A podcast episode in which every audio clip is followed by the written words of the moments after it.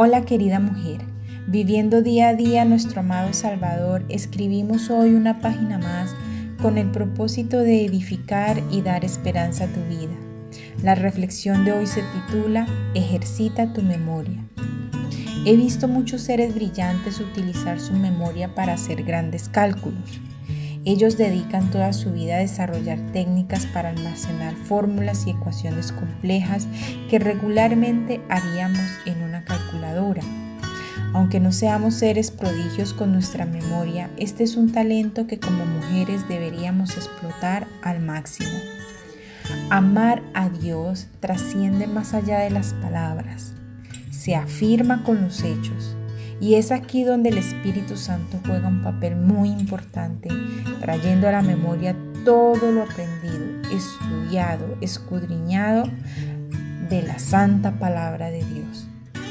Ejercitar la memoria es recordar que el amor a Dios demanda fidelidad y una correspondiente lealtad de parte de nosotras.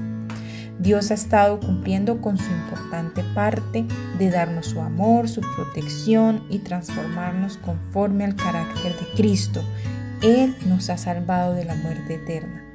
A cambio de esto, debemos cumplir con nuestra parte, o sea, con recordar a cada momento todo lo que Él ha hecho por nosotras.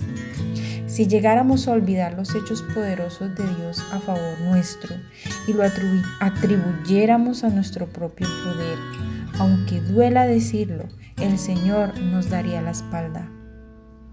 Tener la memoria activa y ejercitada nos capacita para recordar cada una de sus promesas en el momento correcto según las circunstancias que estemos pasando. ¿Y cómo despierto esta memoria espiritual?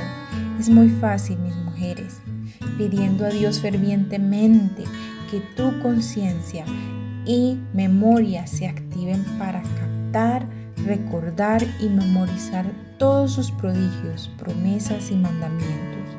Pero para esto, mis queridas hermanas y amigas, necesitamos crecer en su conocimiento, o sea, llenarnos de su palabra, para que cuando llegue el justo momento, el Espíritu Santo se encargue de traer a la memoria la porción de la palabra indicada y precisa.